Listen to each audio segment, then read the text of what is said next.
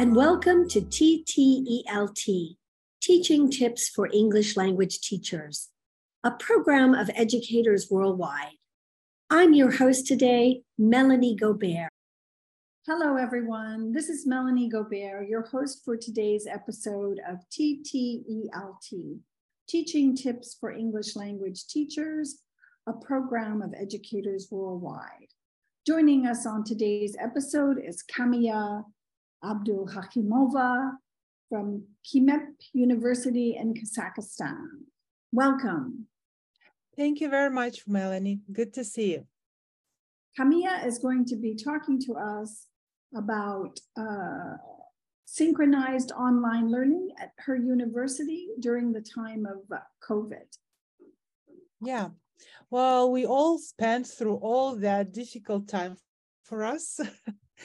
and yeah for for some of us it was a kind of um uh like smooth shift from offline like traditional classes to online. Uh, but for some of us it was something new something uh, unexpected and we had to learn how to shift. So that's why uh, the idea for my that's how idea for my research popped up and I started with um, my university, first of all, KIMEP University.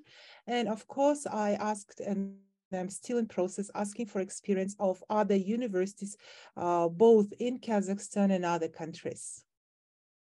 And why do you think you needed to research this topic? Well, first of all, for future, because if we have a good experience, uh, and I'm sure many, many of us had a uh, consider that a good experience. Uh, we can offer, especially in the 21st century, we can offer online classes uh, for students, which widens opportunities for bettering our education processes. So why not as an option? Mm. So has your university continued with a hybrid model to offer some teaching and learning online and some face-to-face? Uh, we are in the process. We haven't offered that, but until the last semester, this spring semester, uh, we've been considering both models of teaching just in case, because I mean, it's still like, you know, COVID is still, uh, still exists. and we've been considering both modes of it, uh, education to be offered. So, and upon the necessity, we, yes, some of our groups and classes moved to online uh, while being on quarantine, then they came back. So we kept working and learning and teaching.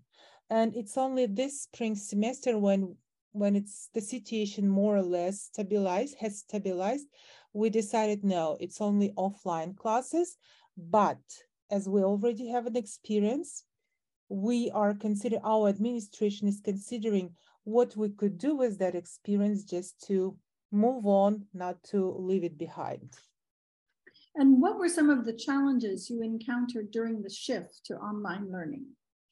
Well, uh, I think I can talk about personal challenges, but first of all, I mean, uh, it's experience. Some of us had no experience of teaching online at all. The others have experience teaching on Skype.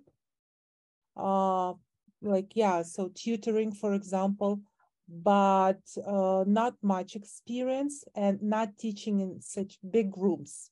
And plus, uh, it's okay for the smaller groups, like 10, 15 people, but uh, like think of the lectures, how, how you can make lectures interactive, having 30 plus students in a class and keep there to keep them uh, keep them focused. So for us, it was a challenge. I personally can uh, mostly teach uh, more practical classes. So probably it's easier for me. Plus I had experience, three years experience before that teaching via Zoom. But still, even I with that experience, I was teaching small groups, two, three students.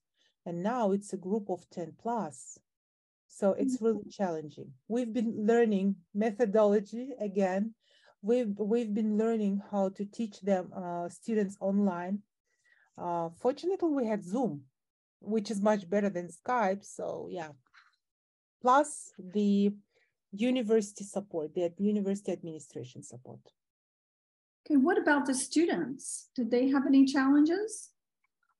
Uh, they also had some challenges, one of which was uh, they stayed at home. They stayed at home, uh, depending on their place, they might have problems with internet. That's first challenge. Second, when you are at home, through the time, the understanding, the idea of being in the classroom disappears. And like for students, it was like parents see you being at home and they don't take it as serious like sitting in front of the computer. They don't take it very serious. So you have to take care of your smaller ones, younger ones.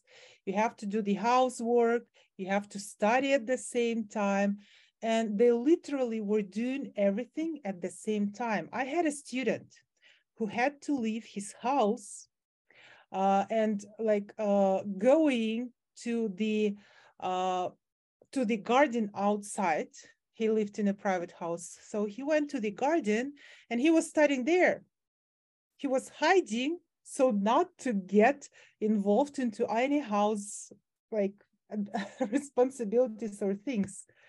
Because it for through the time this line disappears. I mean like you are at home. Do what you have to do so that was one of the main challenges the students were talking uh, about and um, complaining. Actually they were complaining but still it's not the only one yeah. You were also talking about some of the social challenges. How has that impacted the students you currently have to have not been with their peers for two years? Well, in our case, we so first of all, of course, when we when we shift to online, the psychological support was provided both for faculty and for students. Uh, that was provided besides the techno technological methodological support so psychological was on the first one psychological support mm-hmm. uh, plus we organized some social like socializing events uh, online mm-hmm. but we've been celebrating that which give the opportunity to students to keep in touch especially freshmen to get to know to each other uh, the WhatsApp chats uh, were created for them so they could contact there. So when we came back to the offline mode, I could say that it was successful because I saw my students. The first thing some of my students did is just came to my office saying hello, look at us in real life. and yeah, so they they kept in touch even after they were back to the traditional mode of study. Uh, and they said, according to them, it helped them a lot to, to get to know to each other, not to feel isolated, because we all were isolated. What recommendations would you give in the future for online learning? Well, the experience shows that it's different from traditional mode of teaching and learning. So probably to be open to any kind of learning, everything can happen. And um, the online learning is one of the opportunities that we should use, uh, both as students, as uh, both uh, and teachers. So probably not to forget about this experience, but keep developing our skills, grow professionally, and let students and teachers, faculty as well, um, to benefit from that, from that experience. Let's talk about deep learning for just a moment, okay? Mm-hmm. Yes. So, do you feel that online learning is equivalent to face to face learning for deep learning? Not exactly, to be honest, uh, because face when it's face to face learning, you use this multiple intelligence more successfully rather than you're online. And when you're online, it depends on the student uh, to uh, and student's ability to stay focused.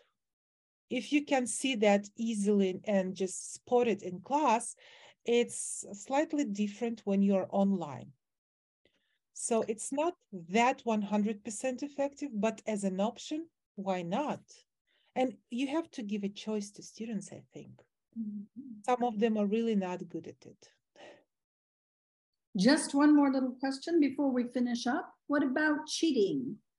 At my institution, we had a great deal of cheating when we switched to online uh, teaching and learning. Did you have any similar experiences? Well, in my case, uh, I can't say, I mean, probably there were cases, but I can't say I uh, like literally uh, caught someone cheating. Uh, however, uh, we were during the exam time, we were using several gadgets just to to decrease the level i mean like to to make sure they're not cheating we were using several minimum two gadgets uh, when students were getting in and they, we were we saw them what they're like you see me and you see me from back or on the side from on the left or on the right. So we try to decrease the level. In my case like with my students i don't remember uh, getting them cheated but probably i just didn't catch them so maybe it depends also on the level of the students and their motivation. Uh, yeah. Uh, let me stop you there. Thank you so much for joining us today, Camilla, for today's episode of TTELT, Teaching Tips for English Language Teachers, a program of educators worldwide. We really appreciate your time. Thank you. Thank you very much, Melanie. Thank you for joining us today. Share with us how you are using these tips. Leave us a comment or voice message on social media or at ttelt.org.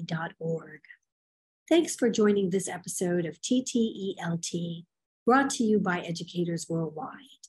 Follow, like, and subscribe to TTELT on your social media and try a new teaching tip today.